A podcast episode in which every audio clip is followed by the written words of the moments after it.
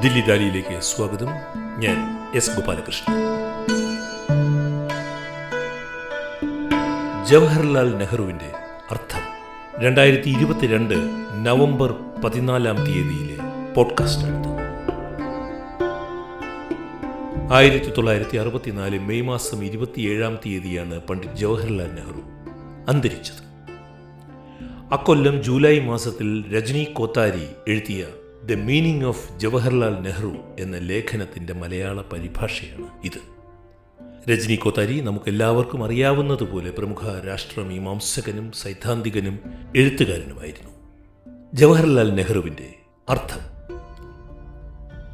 വികസനത്തെക്കുറിച്ചുള്ള ദേശീയ അഭിപ്രായ ഐക്യമുണ്ടാക്കുന്നതിൽ നെഹ്റുവിന്റെ പങ്ക് ഒരർത്ഥത്തിൽ സങ്കീർണമായിരുന്നു. അദ്ദേഹം അതിന്റെ ആത്മാവിനെ രൂപപ്പെടുത്തുകയും അതിന്റെ ഭൗതിക സാക്ഷാത്കാരത്തിന് വേണ്ടി പ്രയത്നിക്കുകയും ചെയ്തു. എല്ലാവരും സംസാരിക്കുന്നത് നെഹ്റു നമ്മുടെ വികസന സങ്കല്പത്തിന്റെ ആത്മാവ് രൂപപ്പെടുത്തിയതിനെ കുറിച്ചാണ്. മുഖ്യമായും സംസാരിക്കാറുള്ളത്. അതിന്റെ ഭൗതിക സത്തയുടെ ആവിഷ്കാരത്തെക്കുറിച്ച് ആ വികസന സങ്കല്പങ്ങളെ സാക്ഷാത്കരിക്കുന്നതിനെക്കുറിച്ച് അധികമാരും പറയാറില്ല. നെഹ്റുവിന്റെ മാസ്മരിക വ്യക്തിത്വത്തെക്കുറിച്ചാണ് ഏവരും പറഞ്ഞു പോരാറുള്ളത്. എന്നാൽ ആ രാഷ്ട്രശില്പിയെക്കുറിച്ച് അധികം പറയാറില്ല എന്നാണ് ഞാൻ പറഞ്ഞു വരുന്നത്. അധികാരമാറ്റത്തിന്റെ വിഷമം പിടിച്ച ഒരു കാലഘട്ടത്തിൽ അതിനെയും സ്ഥാപനങ്ങളുടെ ദ്രവാവസ്ഥയെയും യോജിപ്പിച്ച ആ പ്രാഭവത്തെ നമുക്ക് നിഷേധിക്കാൻ കഴിയില്ല. അത്തരത്തിലുള്ള ഒരു വ്യക്തി നവയുഗത്തെയാണ് പ്രതിനിധീകരിക്കുന്നത്. ചരിത്രഗതിയുടെ വേഗത്തെയാണ് അത്തരം വ്യക്തികൾ പ്രതിനിധീകരിക്കുന്നത്. വിവിധ അംശങ്ങളെ ഏകധാരയിലേക്ക് കൊണ്ടുവരികയാണ് ഇത്തരത്തിലുള്ള ആളുകൾ ചെയ്യുന്നത്. ഇതെല്ലാം നെഹ്റു ചെയ്തു. ഇന്ത്യൻ സമൂഹത്തിന്റെ സൂക്ഷ്മ അടിസ്ഥാനങ്ങളെ ഏകോപിപ്പിക്കുകയാണ് ജവഹർലാൽ നെഹ്റു ചെയ്തത്. എന്നാൽ അദ്ദേഹം അതിലപ്പുറവും ചെയ്തു. ദീർഘകാലം നീണ്ടു നിൽക്കുന്ന ഒരടിത്തറയാണ് ഈ രാജ്യത്തിന് അദ്ദേഹം ഉണ്ടാക്കിയത്. സ്വന്തം സംഭാവനകളും പൂർവസൂരികളുടെ സംഭാവനകളും സംയോജിപ്പിച്ചുകൊണ്ടാണ് അദ്ദേഹം അത് ചെയ്തത്. ആ അടിത്തറയിൽ നിയമങ്ങളും സ്ഥാപനങ്ങളും ശീലങ്ങളും ഉണ്ടാവുകയായിരുന്നു. ഒരു പാർലമെന്ററി സർക്കാരിന്റെ സ്വതന്ത്ര സാധ്യതകൾ അദ്ദേഹം അനുവദിച്ചു. ആ അധികാരതന്ത്രത്തിന്റെ പ്രധാന നടത്തിപ്പുകാരനായിരുന്നു അദ്ദേഹം. ദീർഘകാലം നീണ്ടുനിന്ന ആ അധികാരകാലങ്ങളിൽ സ്ഥാപനങ്ങളെ അദ്ദേഹം പ്രസക്തങ്ങളാക്കി മാറ്റി മാർഗരേഖകൾ നടപ്പിലാക്കാവുന്നവയും ആക്കി. സ്വന്തം പ്രവർത്തനങ്ങളെക്കുറിച്ച് അത്ര വലിയ ആത്മവിശ്വാസമൊന്നും നെഹ്റുവിനുണ്ടായിരുന്നില്ല. സ്വന്തം വ്യക്തിപ്രഭാവത്തെക്കുറിച്ച് അതിശയോക്തി കലർന്ന ഒരു ബിംബം പക്ഷേ അദ്ദേഹം സ്വയം വെച്ചു പുലർത്തുകയും ചെയ്തു.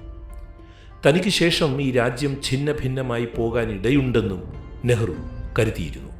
എന്നാൽ അദ്ദേഹം ഇന്ത്യൻ ധൈഷണിക മണ്ഡലത്തിന്റെ പച്ച പരമാർത്ഥത്തെ അതുവഴി പ്രതിഫലിപ്പിക്കുക മാത്രമായിരുന്നു ചെയ്തത്. കാരണം അവർ അവരുടെ വീരനായകനായി പണ്ഡിറ്റ് നെഹ്റുവിനെ ഉയർത്തിക്കാട്ടിക്കൊണ്ടേയിരുന്നു. എന്നാൽ പ്രത്യയശാസ്ത്ര അടിത്തറയിലല്ല സാമൂഹിക നിർമ്മാണ തന്ത്രത്തിലാണ് പണ്ഡിറ്റ് നെഹ്റുവിന്റെ യഥാർത്ഥ സംഭാവനകൾ കിടക്കുന്നത്. പണ്ഡിറ്റ് നെഹ്റു മരിച്ചു. ഒരു യുഗം അവസാനിച്ചു എന്നെല്ലാവരും പറയുന്നു. എന്നാൽ അദ്ദേഹം അടിത്തറയിട്ട സ്ഥാപനങ്ങളുടെ വേരോട്ടം തുടങ്ങിയിട്ടേയുള്ളൂ എന്നാണ് ഞാൻ കരുതുന്നത്. നെഹ്റു മരിച്ചതോടുകൂടി ഒന്നും അവസാനിച്ചിട്ടില്ല. അദ്ദേഹം ബാക്കി വെച്ചുപോയ നല്ല മൂല്യങ്ങൾ നിലനിൽക്കുവാൻ പോവുകയാണ്. സൂചനകൾ ശരിയാണെങ്കിൽ കാര്യങ്ങൾ കൂടുതൽ നന്നാകാൻ പോവുകയാണ് ഇന്ത്യയിൽ. പാശ്ചാത്യർക്കും പാശ്ചാത്യ സ്വാധീനത്തിൽപ്പെട്ട ബുദ്ധിജീവികൾക്കുമുള്ള ഒരു പ്രശ്നമാണ് പിന്തുടർച്ചയെക്കുറിച്ചുള്ള ഉമ്മാക്കികൾ. എന്നാൽ നമ്മുടെ രാജ്യത്തിലെ സ്ഥാപനങ്ങൾ എല്ലാം തന്നെ പക്വതയാർജിച്ചു കഴിഞ്ഞു. പലതരത്തിലും നമ്മൾ കൂടുതൽ ഫലപ്രദമായ ഒരവസ്ഥയിൽ എത്തിക്കഴിഞ്ഞിട്ടുമുണ്ട് പണ്ടത്തേക്കാൾ കൂടുതൽ വികസനക്ഷമമാണ് അവയെല്ലാം തന്നെ ഇപ്പോൾ. എല്ലാ വികസ്വര രാജ്യങ്ങൾക്കും ഇത്തരമൊരു ഏകോപന ഘട്ടത്തിലൂടെ പോകേണ്ടതുണ്ട്. രാജ്യങ്ങളുടെ ഉൽപ്പാദന ശക്തികളെ നിർമ്മിച്ചെടുക്കുന്നതിന് മുൻപുള്ള ഒരു ഘട്ടമാണിത്. അതിനൊക്കെയുള്ള നയങ്ങളെല്ലാം രൂപീകരിക്കുന്നതിന് മുൻപുള്ള ഒരു ഘട്ടമാണ് ഈ ഏകോപനത്തിന്റെ ഘട്ടം. ഇന്ത്യക്കും ഇക്കാര്യത്തിലൊന്നും വ്യത്യസ്തമാകുവാൻ കഴിയില്ല. ഇന്ത്യയുടെ രാഷ്ട്രീയ വ്യവസ്ഥിതി തകരാറിലായി എന്ന് വിലപിച്ചവർ ഞാൻ മേൽപ്പറഞ്ഞ കാര്യങ്ങൾ മനസ്സിലാക്കുവാൻ പരാജയപ്പെടുകയായിരുന്നു. ഇന്ത്യയുടെ ഒന്നാം പ്രധാനമന്ത്രിയുടെ നേതൃത്വത്തിലുണ്ടായ നേട്ടങ്ങൾ ഏതൊരളവുകോൽ വെച്ച് നോക്കിയാലും ഒട്ടും മോശമായ ഒന്നാകുന്നില്ല. അതാകട്ടെ ഒരൊറ്റ ഒരാളിന്റെ മാത്രം നേട്ടമായി കാണുവാൻ ആർക്കും കഴിയുകയുമില്ല. നെഹ്റുവിന്റെ നേതൃത്വത്തിലുണ്ടായ വിവിധ സ്ഥാപനങ്ങൾ പക്വത നേടിയതിന് വിവിധ കാരണങ്ങളുണ്ടായിരുന്നു. അതിലേറ്റവും പ്രമുഖമായത് മഹാത്മാഗാന്ധിയുടെ നേതൃത്വത്തിലുണ്ടായ ഇന്ത്യൻ ദേശീയ പ്രസ്ഥാനം തന്നെയായിരുന്നു. അത് നൽകിയ അസാധാരണമായ ഒരു പൈതൃകമായിരുന്നു. ഈ ദേശീയ പ്രസ്ഥാനം നൽകിയ സംഭാവനകൾ യഥാർത്ഥത്തിൽ നമ്മുടെ അക്കാദമിക് ചരിത്രകാരന്മാർ വേണ്ട വിധം പഠിച്ചിട്ടേയില്ല. ജനതയെ ആത്മബോധത്തിലേക്ക് നയിക്കുവാൻ വിവിധ മുഖങ്ങളിലൂടെയുള്ള പ്രവർത്തനങ്ങൾ ഇന്ത്യൻ ദേശീയ പ്രസ്ഥാനം നടത്തുകയുണ്ടായി. അത് ബാക്കി വെച്ച പൈതൃകം ദീർഘകാലമായി ഇന്ത്യയെ സേവിച്ചുകൊണ്ടിരിക്കുകയാണ്. ഒന്നാമതായി നാം കാണേണ്ടത് സംഘടനാപരമായി കൈമാറ്റം ചെയ്യപ്പെട്ട ഒരു പൈതൃകമാണ്. മനുഷ്യരും സ്ഥാപനങ്ങളും ഉണ്ടാക്കിയെടുത്ത വിശ്വസ്തതയുടെ വഴികളാണിത് ചാനലുകളാണിത്. അതിനു ചുറ്റിനുമാണ് സ്വാതന്ത്ര്യത്തിന് ശേഷം ഇന്ത്യയിൽ എല്ലാം വളർന്നത്. രണ്ടാമതായി നേതൃപരമായ ഒരു പൈതൃകമാണ്. ഇത്രയും ഉയരമുള്ള നേതാക്കന്മാരുടെ ഒരു നീണ്ട നിര പുതുതായി സ്വാതന്ത്ര്യം കിട്ടിയ മറ്റൊരു രാജ്യത്തിനും ഉണ്ടായിട്ടില്ല എന്നത് നാം ഓർക്കേണ്ടതാണ്. സത്യമാണ് കാലക്രമേണ ഈ പാരമ്പര്യത്തിന്റെ ശക്തികൾ ക്ഷയിച്ചു എന്നത്. സ്ഥാപനങ്ങളും പ്രക്ഷീണമായി. ആളുകൾക്കും ധാർമ്മിക ബലം നഷ്ടമായി.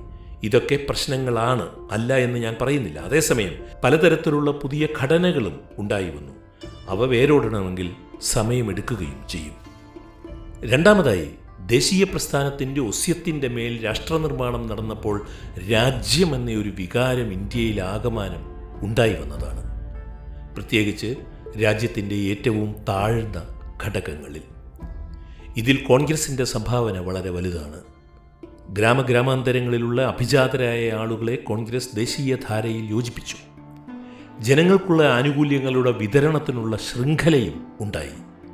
ഇന്ത്യൻ ജനാധിപത്യ പങ്കാളിത്തത്തിൽ ചേരുവാനുള്ള സന്നദ്ധത ജനങ്ങളിലാകെ തന്നെ ഉണ്ടായി. കോൺഗ്രസ് തൊഴിലാളി സംഘടനകളെ കൊടിക്കീഴിൽ കൊണ്ടുവരുവാനും ശ്രമിച്ചു. സഹകരണ പ്രസ്ഥാനങ്ങളെ ശക്തിപ്പെടുത്തി. തദ്ദേശ സ്വയംഭരണത്തിന് അർത്ഥമുണ്ടാക്കി ഇതെല്ലാം ദേശീയധാരയുടെ ഭാഗമാക്കുവാൻ കോൺഗ്രസിന് കഴിഞ്ഞു. എന്നാൽ ഏറ്റവും പ്രധാനപ്പെട്ട മറ്റൊരു ഘടകം നിയമനിർമ്മാണ പ്രവർത്തനങ്ങളെ ഫലപ്രദമായി വിനിയോഗിച്ചു എന്നതാണ്. മുഖ്യധാരയിൽ നിന്നും അകന്നു നിന്നവരെ ഈ നിയമനിർമ്മാണ പ്രവർത്തനങ്ങൾ മുഖ്യധാരയിലേക്ക് എത്തിക്കുവാൻ സഹായിക്കുകയായിരുന്നു. ഫ്യൂഡലിസത്തിന്റെയും നാട്ടുപ്രമാണിത്വത്തിന്റെയും അവസാനം ഗ്രാമങ്ങളിലെ അത്തരത്തിലുള്ള അഹങ്കാരങ്ങളെ കുറയ്ക്കുക തന്നെ ചെയ്തു. ഭാഷാ അടിസ്ഥാനത്തിൽ സംസ്ഥാനങ്ങൾ വന്നപ്പോൾ രാഷ്ട്രീയ അഭിജാതർക്കുള്ള പ്രാധാന്യം കുറഞ്ഞു വന്നതും നാം കാണേണ്ടതുണ്ട്. പുതിയ തൊഴിൽ നിയമങ്ങൾ പണിയെടുക്കുന്നവരിൽ ആത്മവിശ്വാസമുണ്ടാക്കി. സാമ്പത്തിക ബന്ധങ്ങളിൽ കുറേയെങ്കിലും സാമൂഹിക നീതി കൈവന്നു.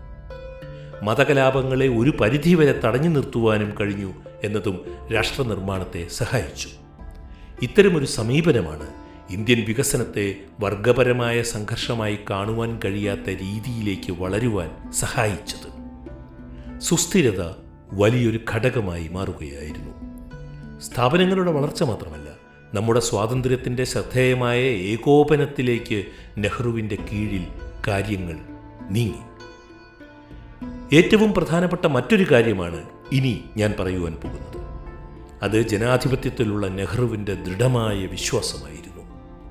ജനാധിപത്യത്തിന്റെ മൂല്യങ്ങളിലും ജനാധിപത്യ സ്ഥാപനങ്ങളിലുമുള്ള ഉറച്ച വിശ്വാസം. പൊതു തെരഞ്ഞെടുപ്പുകളിലൂടെ അത് പ്രകടമാവുകയായിരുന്നു. ഈ ഒരു കാര്യത്തിലുള്ള നെഹ്റുവിന്റെ സംഭാവനകളെ കാണാതെ മറ്റു കാര്യങ്ങൾ മാത്രമായി കണ്ടാൽ നെഹ്റുവിന്റെ മഹത്തായ പൈതൃകത്തെ മനസ്സിലാക്കുവാൻ നമുക്ക് കഴിയാതെ പോകും. ഭരണഘടന നൽകുന്ന എല്ലാ അംശങ്ങളെയും തുല്യതയോടെ കാണാനും ഒന്നിനെ മാത്രമായി ആവശ്യത്തിൽ കൂടുതൽ വലിച്ചു നീട്ടുവാനും നെഹ്റു ഒരിക്കലും തയ്യാറായില്ല. അങ്ങനെ ചെയ്യുമ്പോഴാണ് സത്യത്തിൽ രാഷ്ട്രനിർമ്മാണം തകിടം മറിയുന്നത്. ഭരണഘടനയുടെ ചില അംശങ്ങൾ കാണാതിരിക്കുകയും ചില അംശങ്ങൾ മാത്രം കാണുകയും ചെയ്യുമ്പോഴാണ് രാഷ്ട്രനിർമ്മാണം തകിടം മറിയുന്നത്.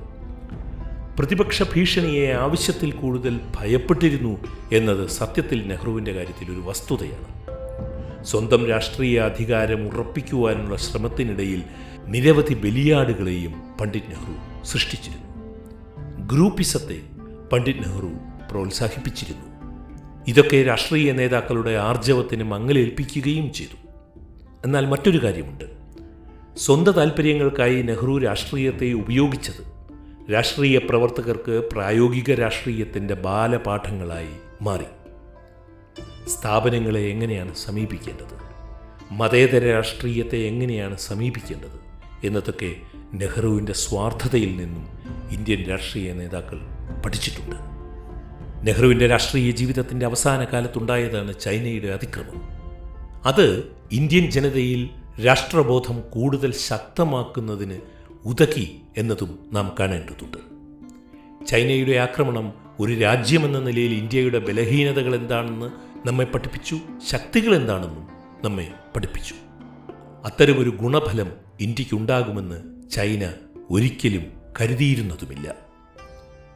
അധികാരത്തിനു വേണ്ടിയുള്ള വടംവലികൾ കോൺഗ്രസിൽ എന്നും ഉണ്ടായിരുന്നു. കാമരാജ് പ്ലാൻ നടപ്പിലാക്കിയത് നെഹ്റുവിന്റെ വൃദ്ധനായ നെഹ്റുവിന്റെ അധികാരം ഊട്ടി ഉറപ്പിക്കുകയായിരുന്നു. ഭുവനേശ്വറിലും പിന്നീട് ഡൽഹിയിലും വെച്ച് അദ്ദേഹത്തിനുണ്ടായ അസുഖങ്ങൾ സത്യത്തിൽ അധികാര കൈമാറ്റം കുഴപ്പങ്ങളില്ലാതെ നടത്താനുള്ള ഒരവസരമായി പണ്ഡിറ്റ് നെഹ്റു ഉപയോഗിക്കുകയും ചെയ്തു എന്നത് കാണാവുന്നതാണ്. വളരെ യാന്ത്രികമായി കോൺഗ്രസിനുള്ളിൽ നിലനിൽക്കുന്ന വലത് ഇടത് വിടവ് നെഹ്റുവിന്റെ മരണശേഷം ശോഷിക്കുവാൻ പോവുകയാണ് എന്ന് ഞാൻ കരുതുന്നു. കോൺഗ്രസിനുള്ളിലെ ഇടത് ശബ്ദം പ്രായോഗിക അർത്ഥത്തിൽ കോൺഗ്രസിലെ പരമ്പരാഗത നേതൃത്വത്തിനെതിരെയുള്ള ശബ്ദമാണ്. നെഹ്റുവിന് ശേഷം ഈ വിടവ് ശോഷിക്കും. സോഷ്യലിസവും ജനാധിപത്യവും എന്ന വിഷയം നെഹ്റുവിന്റെ കാലത്ത് കോൺഗ്രസിൽ എന്നും തർക്ക വിഷയമായിരുന്നു ഇനി അത് ഇല്ലാതാവാൻ പോവുകയാണ്.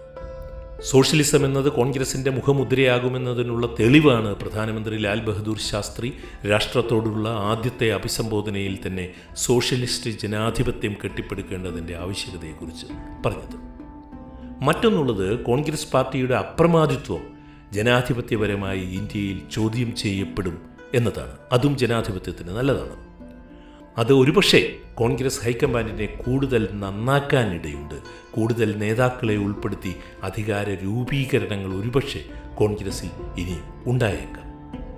ഇത്തരം ശുഭാപ്തി വിശ്വാസങ്ങളെല്ലാം തന്നെ ഞാൻ പുലർത്തുമ്പോഴും മതാധിഷ്ഠിതമായ സാമുദായിക രാഷ്ട്രീയത്തെ ഇല്ലാതാക്കുവാൻ കഴിഞ്ഞിട്ടില്ല എന്നത് ഇന്ത്യ എന്നും ഓർത്തിരിക്കേണ്ടതാണ്. നമ്മുടെ ജനാധിപത്യം എന്നും ഓർത്തിരിക്കേണ്ടതാണ്. ഏതു നേരവും അത് ഇന്ത്യയിൽ ശക്തിപ്പെടുവാനുള്ള സാധ്യതകളുണ്ട്. പുറമേ നിന്നും അകമേ നിന്നും അതിനുള്ള ഇന്ധനങ്ങൾ ഉണ്ടായേക്കാം. അവസാനമായി ഞാൻ പറയാൻ ആഗ്രഹിക്കുന്നത് സ്വയം തിരുത്തുവാനുള്ള പണ്ഡിറ്റ് നെഹ്റുവിന്റെ സദാസന്നദ്ധതയായിരുന്നു.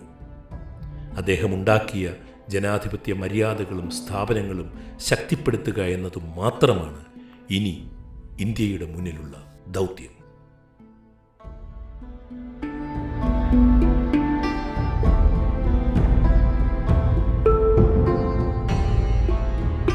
ജവഹർലാൽ നെഹ്റുവിന്റെ അർത്ഥം. ആയിരത്തി തൊള്ളായിരത്തി അറുപത്തിനാല് മെയ് മാസം ഇരുപത്തിയേഴാം തീയതി പണ്ഡിറ്റ് ജവഹർലാൽ നെഹ്റു അന്തരിച്ചപ്പോൾ പ്രമുഖ രാഷ്ട്രമീമാംസകനും സൈദ്ധാന്തികനുമായ രജനി കോത്താരി എഴുതിയ the meaning of Jawaharlal Nehru എന്ന ലേഖനത്തിന്റെ മലയാള പരിഭാഷയാണ് നിങ്ങൾ കേട്ടത്. ദില്ലിദാരിയുടെ ഈ ലക്കം ഇവിടെ സമാപിക്കുന്നു. കേട്ട സുമനസ്സുകൾക്ക് നന്ദി. സ്നേഹപൂർവം എസ് ഗോപാലകൃഷ്ണൻ.